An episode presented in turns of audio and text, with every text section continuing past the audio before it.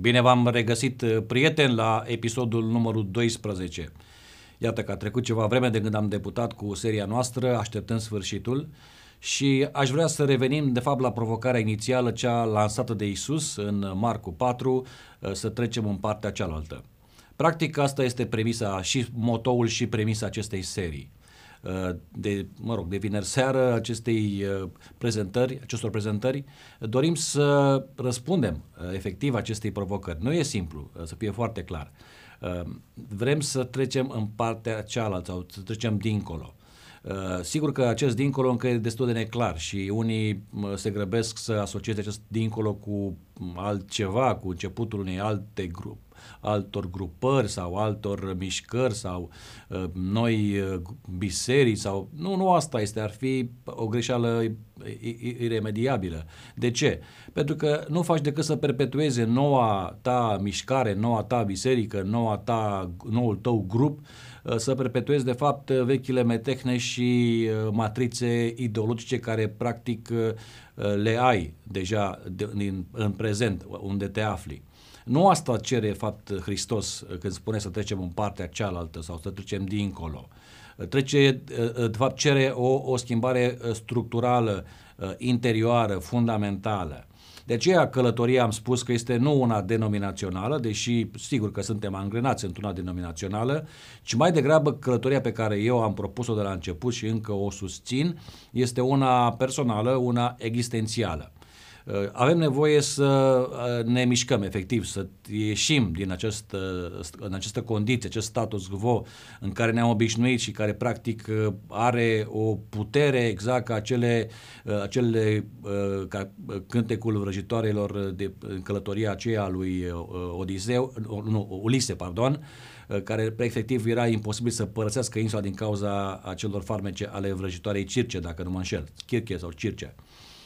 Cam așa ne simțim noi în Alfie. E un, e un sunet așa, un cântec uh, straniu care ne ține mai departe în această condiție imobilizați.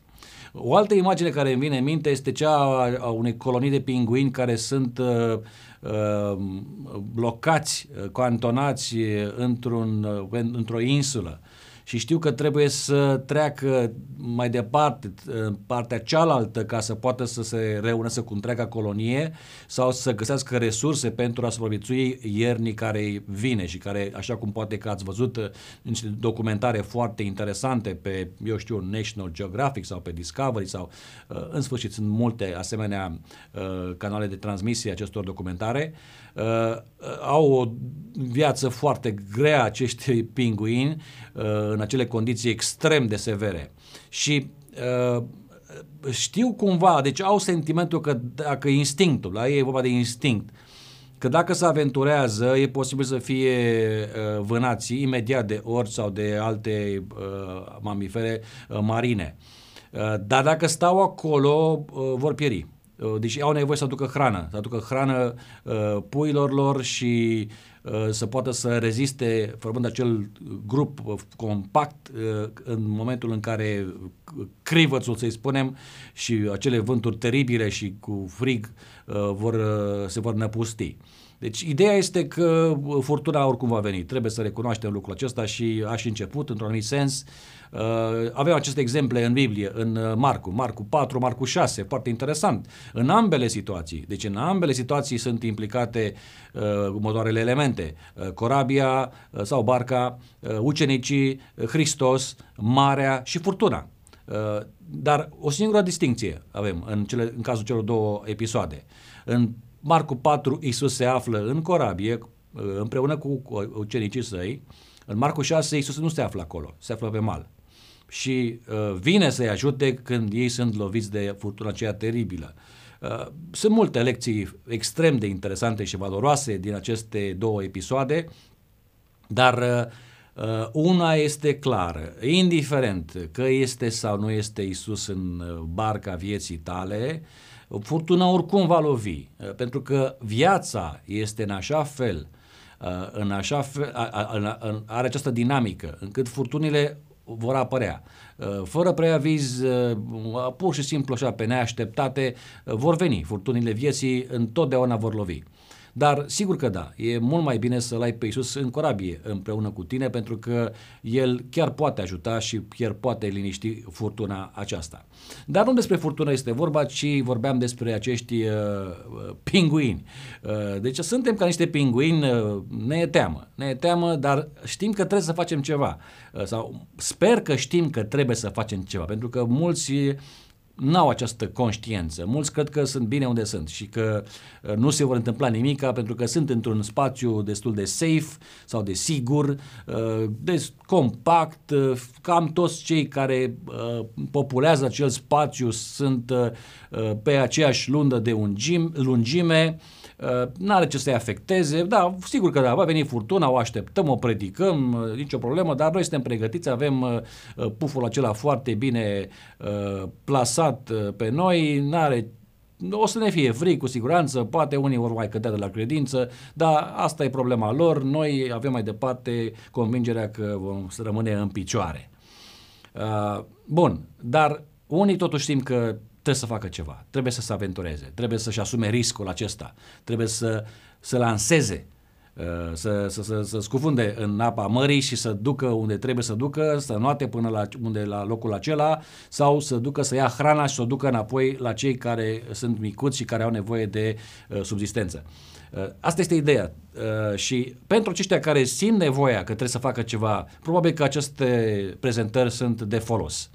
Mi-aș dori ca și ceilalți care încă să trăiesc această lume iluzorie, că totul e în regulă și că nu se poate întâmpla nimic, exact ca evrei pe vremuri care uh, spuneau templul Domnului, templul Domnului, templul Domnului, aș dori ca și aceștia să înțeleagă că e nevoie de ceva. Nu putem să rămânem mai departe în starea aceasta.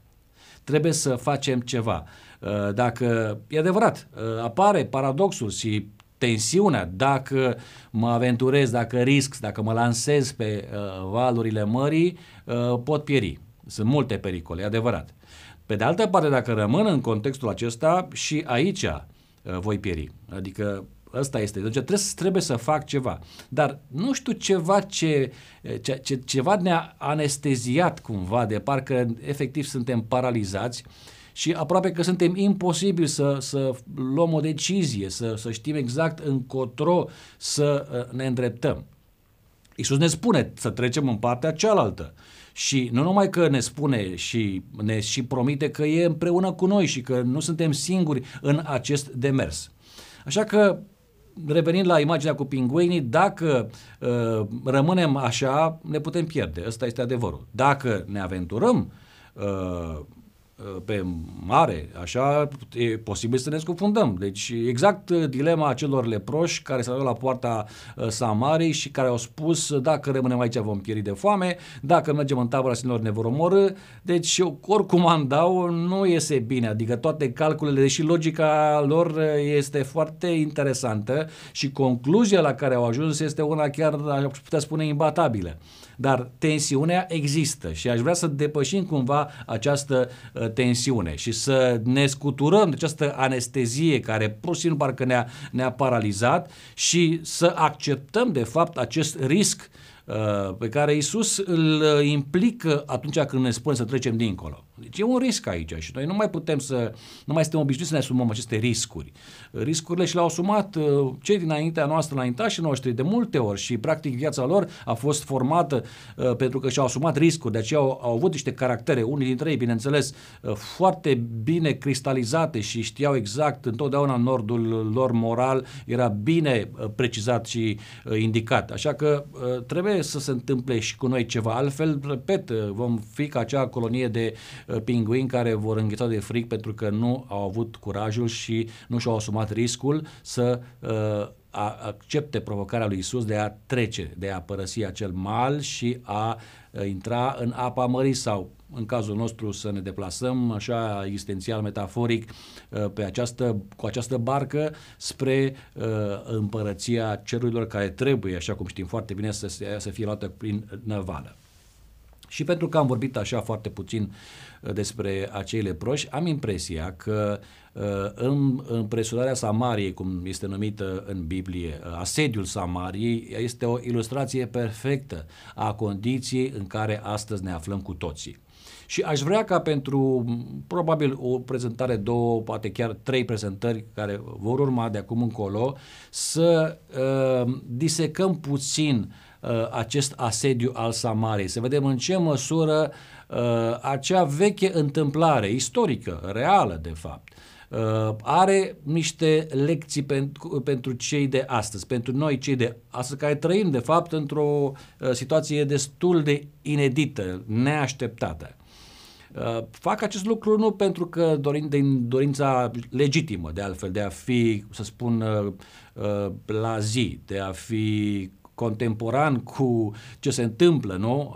Dar nu a trăi uh, izolat în trecut sau să mă teleportez într-un viitor, uh, ci chiar să trăiesc în în prezent, să fiu relevant. Nu doar pentru a fi relevant uh, încerc să fac aceste analize, dar chiar cred că trebuie să să, să găsim cumva o lumină, așa cum ne învață Scriptura, în ce ne învață prin exemplele, ilustrațiile și mm, îndemnurile, uh, să, să putem să găsim lumina, să devenim la rândul nostru lumine pentru cei din jurul nostru care în cea mai mare măsură sunt complet debusolați și practic să ne regăsim în acest fel uh, misiune. De aceea mă interesează foarte mult o această analiză a unor evenimente biblice. Și închipuiți-vă așa, dacă rămânem mai departe la această imagine a navigației, na, ne-am lansat, acum cel puțin cu seria noastră, ne-am lansat deja de, de 12 uh, ocazii, ne-am lansat.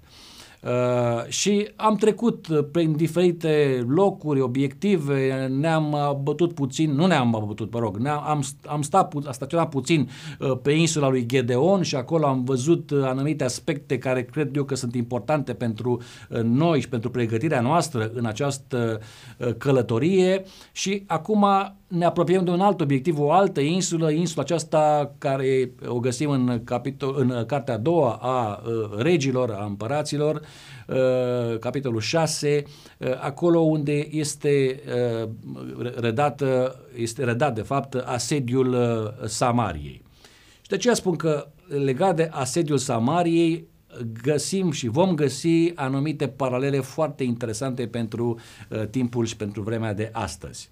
Sunt câțiva actori uh, principali în această dramă samariteană.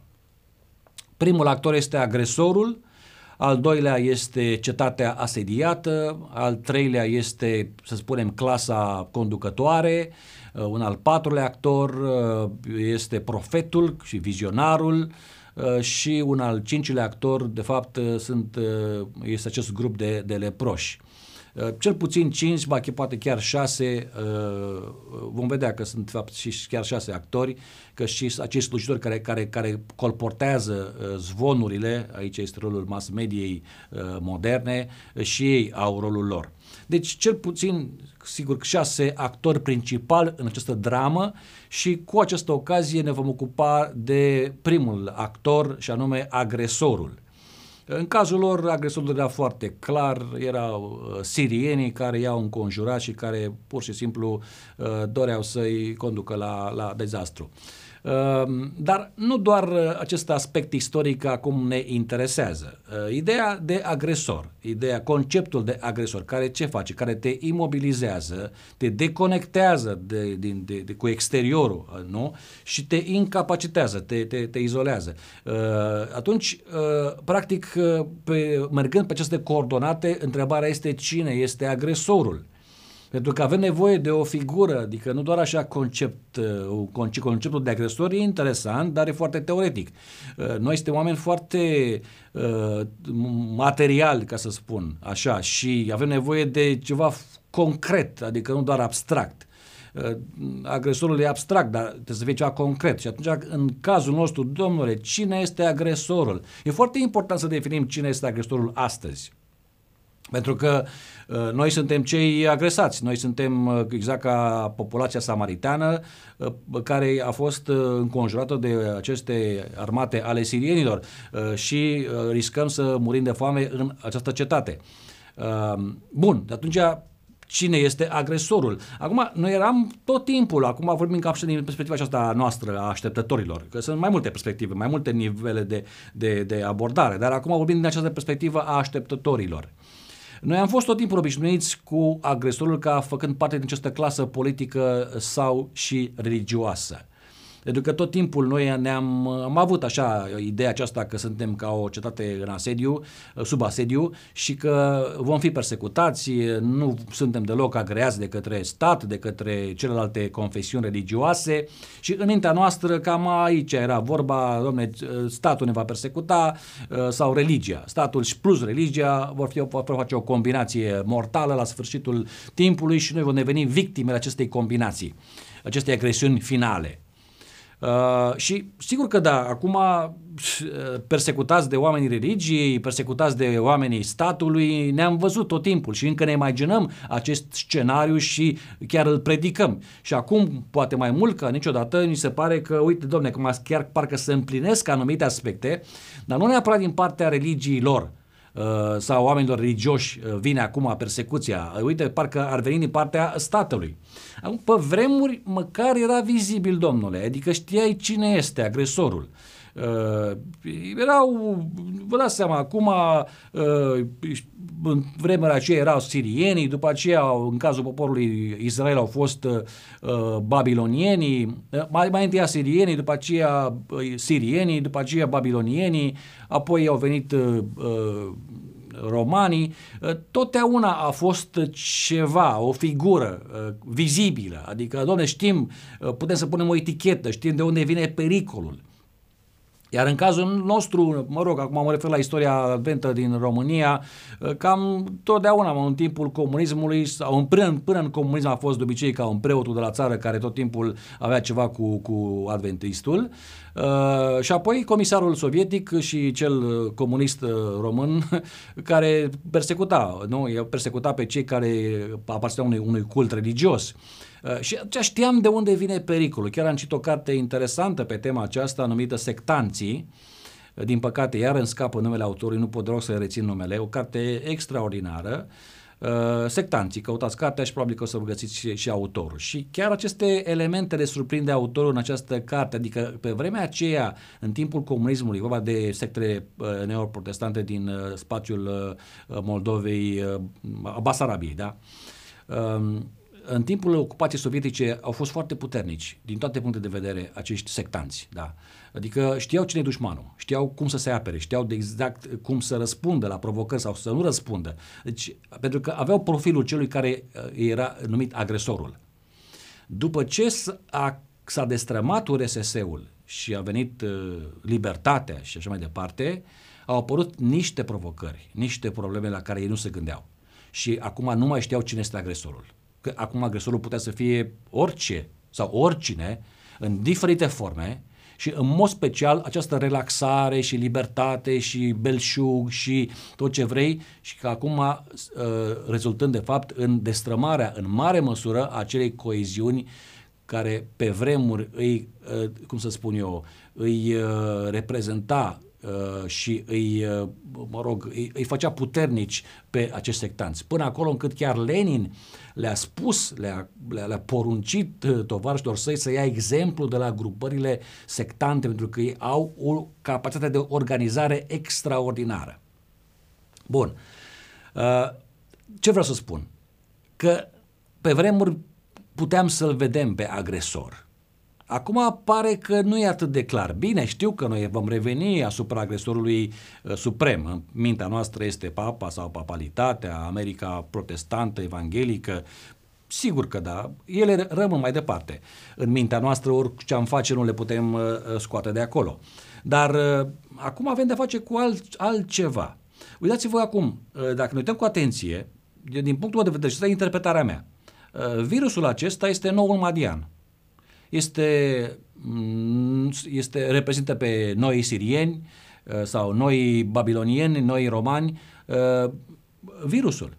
Și aici mi se pare mie o, o chestiune la care noi nu prea ne gândim, pentru că nu așa ne-am imaginat că se va întâmpla. Uh, acum, cu toții, aleși sau nealeși, religios sau nereligios, suntem agresați ca societate de acest virus. Și unii aici au impresia că de fapt ă, problema este cu totul în altă parte, când de fapt identificarea corectă a agresorului ne dă nouă sau ne, ne conferă capacitatea de a putea să ne împotrivim în anumit sens sau de a lupta cu acest agresor. Uh, uitați-vă, uh, în cazul acesta, atât religia, pentru că noi credeam că din partea aceea trebuie să vină problemele uh, și să ne, să ne, să ne doboare, cât și statul, ambele sunt de fapt uh, agresate la rândule de acest virus. De ce spun că toate palierele vieții au fost afectate în mod uh, abrupt și profund de acest virus.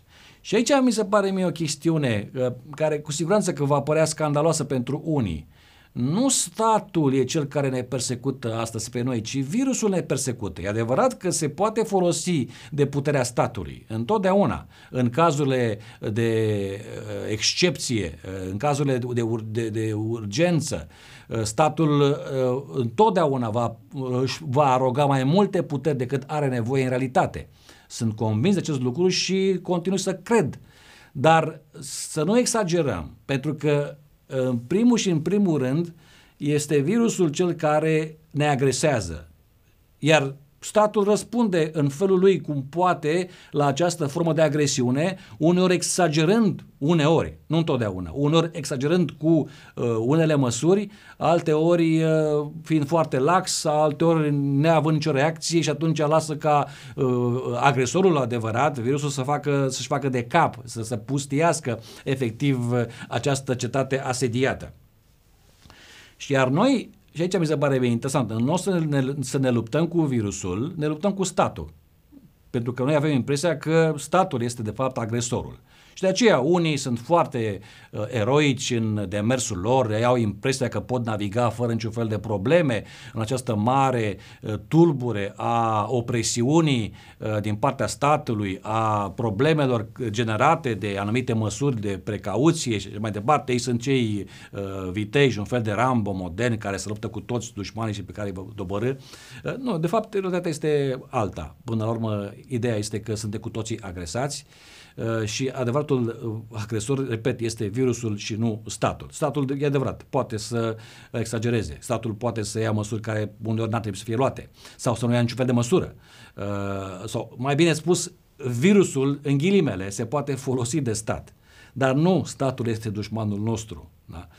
Virusul, dacă vreți să găsim, să, să, să, să-i punem o față acestui uh, concept abstract al uh, agresorului. Uh, virusul acolo este.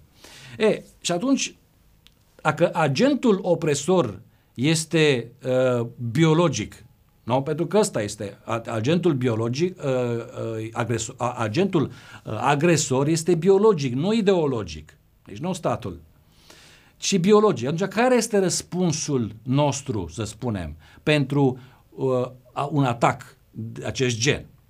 Și aici mi se pare mie absolut aiuritor, pentru că noi încercăm să dăm un răspuns nu pe linia aceasta de unde vine adevăratul atac, ci pe o linie închipuită. Și ce facem noi? Exact reacționăm cum reacționează de obicei vracii în acele triburi izolate în care încearcă ca prin anumite mantre să împiedice sau să alunge răul, boala sau nenorocirea. Și atunci vezi în jurul nostru și observi de fapt că cei mai mulți, în loc să adopte aceste metode, zic eu, de bun simț până la urmă și, și, și corecte, pentru a te proteja de virus sau de transmisia sau de a contamina pe alții, atunci ei au alte reacții de genul ne apărăm cu, să zicem, în ghilimele, un fel de descântece, de ochiuri, mantre, uh, acest gen de, de, de, de, de fluviul ăsta verbal, adică ne dăm cu părerea cu toții și suntem toți experți, uh, incantații efectiv, poate și poțiuni, de ce nu? Exact reacția vraciului într-o situație de uh, genul acesta, când practic el nu știe cum să trateze o bolă, dar în schimb speră că repetând anumite formule și făcând anumite poțiuni, cu siguranță, prin miracol, acea boală va dispare. Așa că Asta este forma noastră de apărare. Ne apărăm cu descântece, uh, cu, diochi, uh, cu deochiuri, uh, ne apărăm cu incantații, cu mantre și cu poțiuni. Verbale. Pentru că de aici este vorba. Noi credem că dacă spunem ceva ieșim și zicem masca este un simbol al opresiunii, agresorul este statul și multe asemenea chestiuni de genul acesta, avem impresia că va avea același efect puternic și că virusul se va speria atât de tare de aceste incantații ale noastre încât uh, va fugi efectiv. Dar uite că n-a fugit în ciuda rezistenței unora de a nu se supune, să zic așa, unor măsuri, uh, n-a fugit și se mutează mai departe, știm foarte bine și o se va, se va mai muta și mai departe. Uh, am mai spus, suntem în al treilea an sub mâna uh, virusului, nu știu câți ani vor mai fi, uh, dar nu se sperie, nu vă supărați, nu se sperie de incantațiile noastre, de mantrele noastre, de uh, de scântecele pe care le facem noi, crezând prin anumite uh, uh, cuvinte grozave sau nemaipomenite o logică de asta, zicem noi, de fier imbatabilă, deodată lucrurile se vor clarifica și gata, în sfârșit se va deconspira adevărata situație și vom ști care este adevărul. Nu este. Situația este așa cum o știm și va rămâne pentru o perioadă toată flecăreala aceasta și palavrăgeala asta nu ajută cu nimic. Și din păcate, de obicei văd cam ăsta este răspunsul uh, multora. Flecă reală și pălăvrăgeală, teorii ale conspirațiilor și fel de fel de asemenea bizarerii. Ei crezând că prin asta pot combate cu succes această problemă uh, care efectiv ne presează pe toți. Însă virusul nu este un duh pe care îl poți exorcisa. Virusul este de fapt un program uh, genetic și e nevoie de o măsură, e nevoie de, o, de un răspuns uh, pe măsură. Deci, până la urmă, pe linia aceasta, dacă vreți, uh, dacă este un agresor biologic, trebuie să fie un răspuns biologic la așa ceva. Trebuie să ne apărăm noi înșine pe linia aceasta. Nu unul ideologic, nu unul cu mantre și cu incantații. Aceste lucruri nu ne vor ajuta cu nimic. Uh, și de aceea spun că este extrem de important să uh, definim pe cât se poate în ce constă uh, adevărata dimensiune a agresorului. Și uh, fiind în această situație în care ne aflăm, să ne dăm seama că de fapt problemele profunde ale noastre de fapt sunt mai, mai, mai, mai, mai profunde decât uh, aparile la, la prima vedere. Pentru că, de fapt, dacă stăm și ne uităm cu atenție și ne gândim, de fapt, la uh, ce se întâmplă în jurul nostru, de fapt, suntem exact ca uh, acei, acea populație, acea masă de oameni din cetatea Samariei, care efectiv a fost uh, înconjurată, uh, a fost deconectată de la realitatea exterioară, a fost izolată, uh, marginalizată și înfometată. Și în această condiție teribilă, Uh, trebuiau să găsească o soluție pentru a supraviețui. În mare măsură, noi, ca indivizi, dar și ca grup religios, ne găsim într-o situație similară. Și de aceea este important să uh, nu luptăm cu pumnul în vânt, cum spune Pavel, ci să știm exact cum să luptăm, ce reacții să avem, uh, ce muniție să utilizăm, pentru că altfel va fi, cum spuneam și cu altă ocazie, cooperativa munca în zadar. De aceea, în această dramă samariteană, Eh, cred că dacă identificăm corect agresorul, atunci avem mai multe șanse ca să ne apărăm cu succes și să supraviețuim, dar mai mult chiar să ne putem crea niște anticorpi pentru a ne dezvolta mai bine în viața noastră, atât socială cât și religioasă.